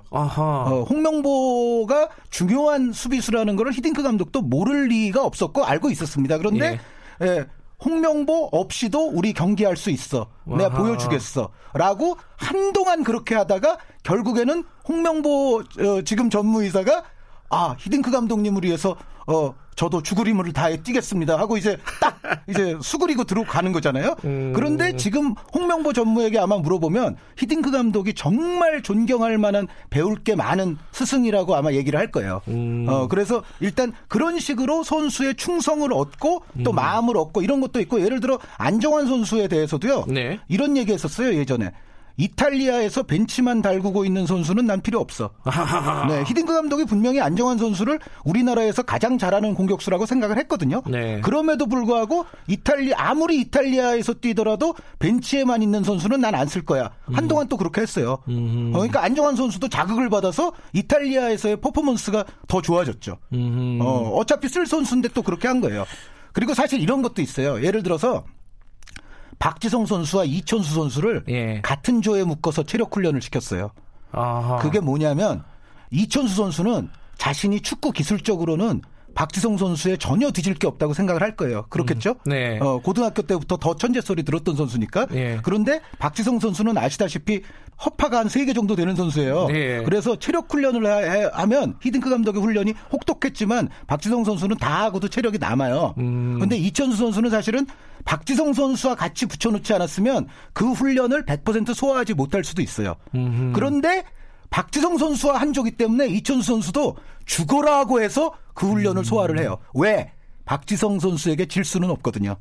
이게 용병술이 뛰어나다? 이렇게 봐야 되나요? 그죠? 그렇죠. 그러니까 자신의 팀 안에서도 음. 이제 심리전을 펼치는 거죠. 음. 그것에 굉장히 능한 감독이었고 제가 히딩크 감독에게 가장 또 중요하다고 생각되는 점 중에 하나는 이 언론들을 대해서 언론이나 미디어를 대할 때 이 웅변술에 굉장히 능합니다. 음, 말을 잘하는군요. 네, 그런데 예. 저는 국가대표 감독 정도 되는 리더면 이 부분이 굉장히 필요한 덕목이라고 저는 생각을 해요. 음흠. 그게 뭐냐면 예를 들어 이런 겁니다. 어, 우리가 이제 월드컵 50일이 남았을 때 히딩크 네. 감독이 어떤 인터뷰를 했냐면 지금 우리가 월드컵에서 16강 갈 수 있는 확률은 50% 정도밖에 안 된다고 본다. 네. 하지만 우리는 오늘부터 1%씩 우리를 향상시켜서 월드컵 폴란드전이 열리는 그날이 되면 우리를 100%로 만들 것이다. 멋있다. 하루에 1%씩 향상시켜서 월드컵이 열리는 그날이 되면 우리는 100이 될 음. 것이고 네. 세계를 깜짝 놀라게 할 것이다. 그런데 이 얘기를 들으니까 우리 국민들이 사실 그때까지만 해도 반신반의했거든요. 음. 게다가 히딩크 감독 초반에 욕도 많이 먹었잖아요. 네, 네. 뭐 5대 0으로도 여러 번 아, 예. 어, 두어 차례 졌죠. 그러면서 욕도 많이 먹었는데 히딩크 감독은 그럴 때마다 굉장한 웅변수를 펼칩니다. 그러면 이 국민들이 듣기에도 어 저분은 지금은 지고 있지만 뭐가 좀 있는 것 같아. 우리가 좀 믿고 기다려줄 만한 가치가 있는 것 같아. 이런 마음이 들거든요. 음. 그러면서 전 국민이 하나같이 우리 대표팀을 응원하는 그런 분위기가 조성이 되는 거죠. 히딩크 감독이 그런 어떤 분위기를 끌어오는데 굉장히 능한 사람이었고 그리고 우리가 이제 16강 진출했을 때 선수들이 사실은 야 이제 보너스도 탔고 병역 문제도 해결됐고 와 신난다 약간 그런 분위기가 있었다고 해요. 그런데 네. 히딩크 감독이 그때 딱 이랬잖아요. I'm still hungry. 되게 유명한 네. 그때 인터뷰였죠. 네. 네. 나는 여전히 굶주려 있다. 네. 어, 나는 아직도 배고프다. 뭐 이제 음. 그 얘기를 하면서 어 선수들의 정신을 들게 한 거예요. 음. 어 16강이 끝이 아니구나. 그러면서 히딩크 감독이 16강에 만족하냐? 나는 4강까지 바라보고 있다. 그 얘기를 했어요. 그런데 진짜 4강까지 갔어요. 아... 그러니까 말이 씨가 되는 긍정적인 표본이 바로 거스 히딩크 감독이죠. 네. 이뭐 시간이 거의 다 돼가지고 좀 아쉽네요. 조금 더 얘기해도 뭐 한 시간을 얘기해도 될 것 같은데 그래도 어, 히딩크 감독의 리더십을 한 줄로 표현한 거. 요거 히딩크, 하나 듣고 네. 마무리하죠. 히딩크 감독의 리더십은 팀을 고무시키는 리더십. 아. 플러스 분석과 계획의 리더십. 아. 네, 상대를 분석하고 우리가 어떤 계획, 어떤 플랜을 수립해서 어떻게 실행을 하면 그 강한 상대를 거꾸러뜨릴 수 있는지를 아주 철저하게 잘 준비하는 리더십이라고 보시면 됩니다. 무리뉴 감독을 한 줄로 정리를 제가 하면 반면 교사였고 아, 히딩크 감독은 어, 분석하고 교육하고 그런데 아이러니컬하게도 누가 더 성공적인 감독이냐고 물으신다면 단연 무리뉴 감독입니다. 아, 히딩크 감독은 실패의 역사도 만만치 않게 많습니다, 사실은. 네, 네. 그렇군요. 다음 주에는 어떤 감독을 다룰까요? 우리? 다음 주에는 예. 이 매니지먼트의 종합체라고 불리는 감독. 우리나라에 아마 책도 가장 많이 나와 있는 감독인데요. 알렉스 퍼거슨 감독이 등장하겠습니다. 아, 네. 이거 다 모아갖고 책 하나 쓰시죠? 책 베스트셀러 같은 아 저는 같은데? 이제 예전부터 이제 서점에 꽂혀 있는 많은 책들을 보면서 내가 여기에 종이가 아까운 행동을 추가해서는 안 된다라고 생각했던 사람이기 때문에 저는 책을 내는 데 있어서는 굉장히 조심스럽습니다. 알겠습니다. 다음 주에 퍼거슨 감독 얘기를 해보겠습니다. 고맙습니다. 네, 감사합니다. 한준희 축구 해설위원이었습니다.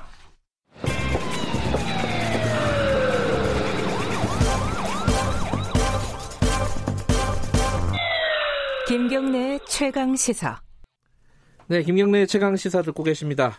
경제 얘기 좀 해보죠. 올해 우리 경제 과연 좋아질 것인가? 어, 작년 굉장히 힘들었던 분들이 많았을 겁니다. 어, 어, 예측을 좀 해보겠습니다. 오늘은 특별히 저희 프로그램 끝나면은 바로 나오시는 분입니다. 어, 이어서 나오시면 되겠네요. 자, 성공 예감 진행자인 김방희 생활경제연구소장 스튜디오에 모시고 관련 얘기 좀 나눠보겠습니다. 안녕하세요. 안녕하세요. 올해 예측을 하면요, 어, 예측을 지금 한다고 맞는 건 아니잖아요. 그게 많이 틀리죠. 대부분 아니, 많이가 아니라 대부분 틀리는 거잖아요. 그렇게까지 말씀하시면 그 아주 대표적인 경제학계 예, 예가 하나 있어요. 1970년 노벨 경제학상 받은 폴 세멀슨이라고 네. 그 사람 교재로 공부한 우리 이제 세대들도 많을 텐데. 저도 그걸로 공부했는데. 아, 그렇습니까?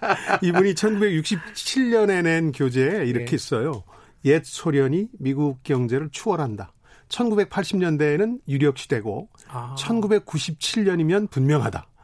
아, 그렇게 얘기를 했어요? 예, 그리고 어, 80년경에 출간된 책에서는 또 숫자만 조금 늦춰지는데 또 같은 주장을 해요. 음. 왜 그렇게 했을까를 생각해 보면 과거 정보를 가지고 그 추세가 이어진다는 개념 때문에 그랬거든요. 음흠. 그게 30년에서 70년까지는 옛 소련 경제가 잘 나갔거든요. 네. 그러니까 모든 경제학자들 전망이 틀리는 이유는 아, 과거의 추세가 계속 이어진다. 선같이. 음흠. 이런 전제하기 때문에 틀리는데 일상적일 땐 맞죠. 음흠. 뭔가 변고가 생길 땐 틀리는 겁니다. 아, 그걸로 따지면 예전에 북한이 50년대, 60년대 우리 우리보다 비슷, 잘 살았잖아요. 비슷합니다. 그러면은 아, 북한이 나중에 뭐 우리 우리보다 엄청나게 잘 살게 될 거다라고 예측하신 분들도 있었을 거예요. 있었죠. 사적에서 예. 사석에서는 그런 얘기들도 하고 그랬죠. 음, 그러나 전혀 그러지는 않았죠. 그렇습니다. 네. 그러니까 이게 말씀하신 대로 이게 어떤 선형적인 예측 모델이라는 게 한계가 굉장히 있고 그리고 결정적으로 인간이 예측 못하는 돌발 변수라는 게 언제나 있을 수밖에 생기죠. 없잖아요. 그게 이제 흔히 요즘 유행어가 되다시피 한 블랙 스완이라는 용어인데 검은 고니. 음. 모든 백조는 당연히 흰색이라고 생각했는데 유럽 사람들이 호주 대륙을 발견하고 보니까 검은 고니가 있는 거예요. 음. 그래서 전혀 예기치 않아서 사람들한테 충격을 줬는데 발발 가능성은 상당히 낮지만 파급 효과가 굉장히 큰걸 아, 음. 블랙스완이라 그러는데 요즘은 이런 게 많이 거론되는 거거든요. 경제에서 그 정도, 많이 쓰더라고요. 그렇습니다. 예. 이제 그 정도 급은 아니지만 지난해만 해도 한 2% 중반 정도를 예측했는데 지금 확정은 안 됐습니다만 1.9에서 2.2항 정도 나올 네. 것으로 보이거든요. 그게 왜 그렇게 됐냐? 미중 무역 분쟁이 생각보다 오랫동안 음. 지리하게 끌면서 수출 위주의 우리 경제에 타격을 음. 준 거거든요. 네. 이런 건 예상하기가 쉽지 않거든요. 그러니까 음. 자꾸 틀리는 겁니다. 음흠. 용서해 주십시오. 아니, 비난만 하지 마시고. 그러면 그렇게 얘기하면 되잖아요. 예. 이 black swan을 예측해 보면 되잖아요. 그게 근데 본질적으로 불가능한 거죠. 이저 black swan의 정의가 그렇지 그렇습니다. 않죠? 나심 예. 탈레브라는 사람 자체가 예. 2007년에 이 말을 써서 유명해지긴 했지만 알려진 것처럼 금융 위기 자체를 예언한 건 아니에요. 음. 금융 산업이 워낙 블랙 스완에 취약하다. 이런 음. 지적을 했는데 마침 다음에 그게 터져서 유명세를 탄 건데 그 저희 프로그램에서 신년 기획하면서 큰 그림을 그려본 적은 있어요. 예측 네. 불가능하지만 네. 혹시 네. 크게 두 가지인데 올해는 어, 이거 저 기록이 있으니까 네. 어, 허풍이 아닙니다. 그 중동 패권을 우리 언론이나 전문가가 너무 무시하고 있다. 아. 이 얘기를 하자마자 네. 마이케틴 침이 마르기도 전에 아, 이런 사태가 벌어졌죠. 이런 사태가 벌어졌군요. 그렇습니다. 네. 그래서 그런 일이 있었고 한 3, 4년 주기 정도를 보면 올해만이 아니라 네. 중국이 이 블랙스완 가능성이 제일 높다고 봐야 되겠죠. 어, 어, 그래요? 네. 저희 전문가들 중에 아, 다수가 이제 중국을 불안한 시각으로 보기 시작했어요. 왜냐하면 네. 아, 중국의 압축 성장 자체는 대단히 경탄할 만한 일이었지만 근본적인 한계라는 건 분명해 보였거든요. 네. 그래서 조금 중국을 한 3년에서 5년 정도의 시간대로 보자면 제일 주시해야 될 변수로 보고 있는 거죠. 근데 이제 중국이 경제 성장률이 굉장히 높음에도 불구하고 항상 네. 중국이 어떤 돌발 변수가 될 가능성이 높다. 이런 중국발 경, 세계 경제 위기가 올 가능성이 높다. 이 얘기는 굉장히 오래전부터 그렇습니다. 나왔어요. 근데 중국은 아, 직도 건재는 아직도 하잖아요. 표면적으로 보면은. 네, 그렇습니다. 근데 지금 말씀하신 앞으로 3년, 5년에 좀 주, 주의 있게 봐야 된다라는 근거는 뭐죠? 그러니까 중국 성장 모델을 네. 아, 일부 경제 전문가들은 굉장히 그 독보적인 모델이라고 주장했고 네. 시장 경제를 채택하지만 공산당 일당 독재를 하니까 네. 아, 단순한 권위주의적 성장이 아니라 관리 자본주의다. 자본주의의 아. 미래다. 뭐 이런 얘기까지 하고 예, 예. 지금도 동유럽 러시아가 흉내를 내려고 하고 있는 거죠. 그런데 네. 아, 자세히 들여다보면 우리 성장하고 다를 바가 없어요. 압축 성장을 하는데 네. 돈과 사람을 될 만한 곳에 때려 박는 음. 투입 중심의 경제인데요. 비유하자면 어, 자동차는 아무리 가속 페달을 밟아도 날 수 없거든요. 네. 그러니까 생산성 비약 같은 게 없다면 아. 성장의 한계가 있는데 우리나라가 한 압축 성장의 본질은 불균형 성장인데 네. 이걸 중국도 그대로 답습하는데 좀 효과적이죠. 우리보다 음. 성장률이 높았으니까 35년간. 음. 근데 중국의 경우도 똑같은 한계를 맞게 됐는데 빚에 의존한 불균형 압축 성장은 빚 때문에 위기를 맞아요. 음. 어느 나라나 예외 없이 우리도 음. 그랬죠. 네네. 그러다 보니까 중국의 경우도 그렇다. 또 제 얘기만 함, 하면은 이제 아무도 안 믿으실 테니까 2012년에 출간된 어, MIT 데런 에스모글루라는 사람이 쓴 책 국가는 왜 실패했는가라는 책에선 중국 미래를 밝게 보지 않는 이유로 포용적 제도를 결국은 도입해야 되는데 음. 지금 정치 시스템 때문에 그걸 도입할 수 없을 거다. 네. 그래서 날 수 없을 거다. 그렇게 얘기했는데 음. 지금 성장률 둔화되는 거 보면 어, 좀 불안불안하잖아요. 네. 올해 5%까지 가면 불안해지죠. 그동안 고속 성장 속에 묻혔던 문제들이 한꺼번에 폭발할 가능성은 음. 있다. 이렇게 봐야 되겠죠. 이런 검은 고니, 음. 블랙스완 같은 변수를 고려하지 않는다면은 음. 네. 우리 경제는 조금 나아지나요? 작년보다 좀 나아진다고 봅니다. 그래요? 네. 몇 가지 이유가 있는데요. 2%에서 2.6% 사이에 갈것 음. 같아요. 좀 넓게 잡죠. 틀릴 가능성이 있으니까. 어, 우선 기저 효과라는 게 있어요. 모든 게 예. 지난해하고 예. 비교하니까 좀 나아질 네. 테고 또 하나는 반도체 업황이 조금 좋아지고 있고 일자리도 최악의 상황을 면했어요. 작년 하반기에 조금 개선이 나아졌습니다. 있었죠. 저는 예. 그걸 자동차 산업이 생각보다 선방했다. 아, 해운 조선 다음에 자동차로 가는데 음. 조금 선방했다. 그래서 음. 일자리 상황도 낮고 재정 정책이 일자리를 만들어내는 거 뭐 일자리 질 논란은 있습니다만 그것도 예. 효과를 나타내고 있어서 좀 나을 거다. 다만 근본적인 문제가 풀리는 건 아니니까 제조업 경쟁력 약화, 중국의 음. 추격 같은 거, 그다음에 가계 부채 문제로 인해서 소득 소비가 정체되는 예, 사이클이 나빴던 게 조금 좋아지는 정도니까 삼중고 중에 하나가 풀린 정도니까 음. 뭐 도약 뭐 이런 것보다는 지난해보다 좀 나은 정도라고 보시면 음. 되겠습니다. 근데 어, 일부지만은 예. 어, 우리 경제 망할 것이다. 이 뭐 경제 위기론이죠, 위기론. 네. 어, 근데 그게 사실은 어, 특정 어떤 집단에서는 굉장히 유행하고 있어요. 신봉하는 분들도 있죠. 예, 저 주위에 몇 분 봤어요. 그 네. 부분을. 이건 어떻게 봐야 돼요? 그러니까 변고가 생기는 형태, 예. 과거의 외환 위기나 아, 글로벌 금융위기 같은 외화 유동성 부족 사태라는 경제 위기는 안 벌어지죠. 왜냐하면 워낙 우리가 외화를 많이 네. 갖고 있기도 하고 설령 일부 신흥국에서 금융 불안이 벌어져도 예전 같으면 한국으로 전염이 되는데 지금은 네. 그게 아니라 한국이 상대적으로 훨씬 안정적인 국가야 하면서 반사의 이익을 볼 가능성도 있어요. 학습 효과 음. 때문에. 네. 그래서 변고가 벌어지는 경제 위기는 안 온다 단정해도 되는데 문제는 위기라면 위기인 게 이 불확실한 저성장이 계속되고 있잖아요. 네. 그러다 보니까 이거는 변고는 아니지만 굉장히 안 좋은 거죠. 그래서 저는 음. 비율을 외환위기나 글로벌 금융위기 같은 건 골절상이라면 지금은 아, 골병이 좀 들었다. 아. 엄청나게 아프지는 않은데 완치도 예. 쉽지 않은 구조다. 약간 노화도 됐고 그렇습니다. 예. 위기라면 위기다 이렇게 음. 보고 있습니다. 의도가 있는 것 같아요. 이렇게 경제 위기론을 약간 과장해서 퍼뜨리는 집단이 있거든요. 솔직히 말씀드리면 정치 편향적인 유튜버들이 많이 퍼뜨리고 있어요. 물론요. 예. 하나는 정, 저주와 악담 정치의 산물이라고 저는 봐요. 음. 나나 내 주변이 집권하지 못하면 그냥 폭 망해버려라 하는 심리가 분명히 있는 것 같고요. 또 하나는 이 루비니 교수 때문에 글로벌 금융위기를 음. 전망해서 유명해진 분 때문에 이런 전략도 있는 것 같아요. 무조건 부정적인 종말을 예언하는 거예요. 네. 하나 얻어 걸리는 거죠. 음. 근데 제가 드리는 말씀은 아, 고장난 시계도 하루에 두 번은 맞거든요. 그러니까 그런 식의 전망은 전망이라고 할 수 없다. 그 말은 언제 들어도 참 기가 막힌 말이에요. 그러다 보니까 저는 예. 올해 우리 경제가 진짜 싸워야 할 것이 그런 경제 위기설 같은 음. 선동이나 거짓 예언 아닌가. 음. 이게 사실은 자기 예언적 힘이 있어서 안 된다, 안 된다, 망한다, 망한다 하면 그럴 수도 있거든요. 자기 자기 예언 충족이라는 이론도 있지 않습니까? 자기 그죠? 실현적 예언이라고 해서 그거는 예. 분명히 그런 힘을 음. 갖고 있기 때문에 주의해야 되겠죠. 아, 1분밖에 안 남았는데 예. 1분 만에 올해 부동산 어떻게 될지 정, 정리해 주실 수 있습니까? 어, 7년간 올랐으니까요. 네. 아, 어른들에 대한 피로가 누적되고 있고 정부가 강력한 대책을 꺼냈기 때문에 상반기는 무조건 관망세죠. 관망세. 네, 그 이후에 어떻게 되느냐는 아, 많이 가지신 분들이 매물을 내놓느냐 이걸 보면 아까 경제 위기론하고 결이 약간 다른데 네. 부동산 폭망론이 또 있어요. 네, 예전부터 이건 뭐한 진짜 한 10년 전부터 있었어요. 네. 요거는 어떻게 보세요? 아, 잘못 본 거죠. 인구 통계 요소, 를 잘못 해석한 거고요. 음. 아, 정치적 동기도 좀 있었던 거죠. 알겠습니다. 어, 1분 만에, 아니, 한 40초 만에 부동산을 정리해 주셨습니다. 감사합니다. 미리 나와주셔서. 고맙습니다. 안녕히 계십시오. 김방희 생활경제연구소장님과 말씀 나눴는데요. 아마 계속 앉아 계실 겁니다. 청취자 여러분들 계속 채널 고정시켜 주시면 되겠습니다. 자, 김경래 최강사 오늘 여기까지 하겠습니다. 어, 57분에 끝나는 거 맞죠? 아, 음악이 안 나와서 깜짝 놀랐는데. 자, 오늘 여기까지 하겠습니다. 뉴스타파 기자 김경래였고요. 다음 주 월요일 아침 7시 25분 다시 돌아옵니다.